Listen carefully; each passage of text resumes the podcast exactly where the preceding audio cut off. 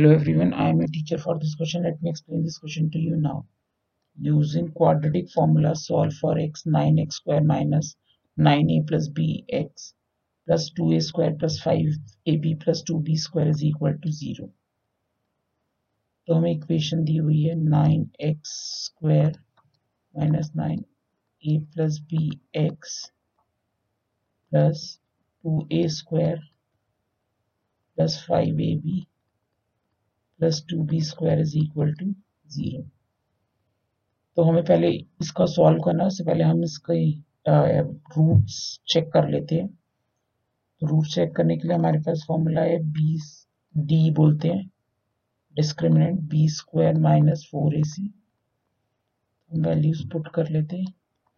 B square मतलब nine A plus B X nine का square eighty one होता है। एट्टी वन और ये हो गया ए प्लस बी का whole square minus four A C four into nine into two A square plus five A B plus two B square is equal to equal to 81 a plus b whole minus thirty 36 2a square plus 5ab plus 2b square. After solving this,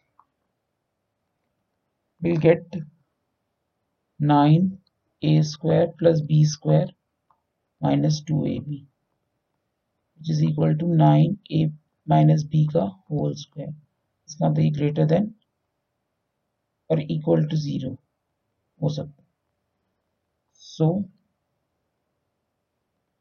it has real roots.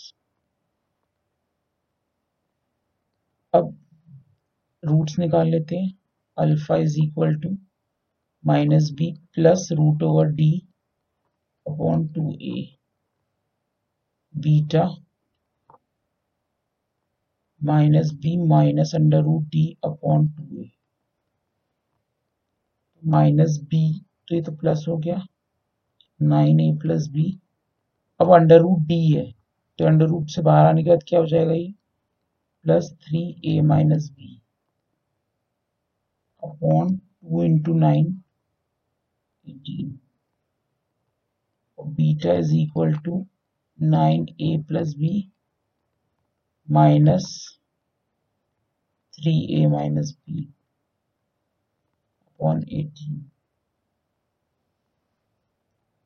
Further solving it will get 2a plus b upon 3 as alpha and beta a plus 2b upon 3. Therefore, the required zeros are 2a plus b by 3 and a plus b by 3. That's it. I hope you all have understood the explanation. Thank you.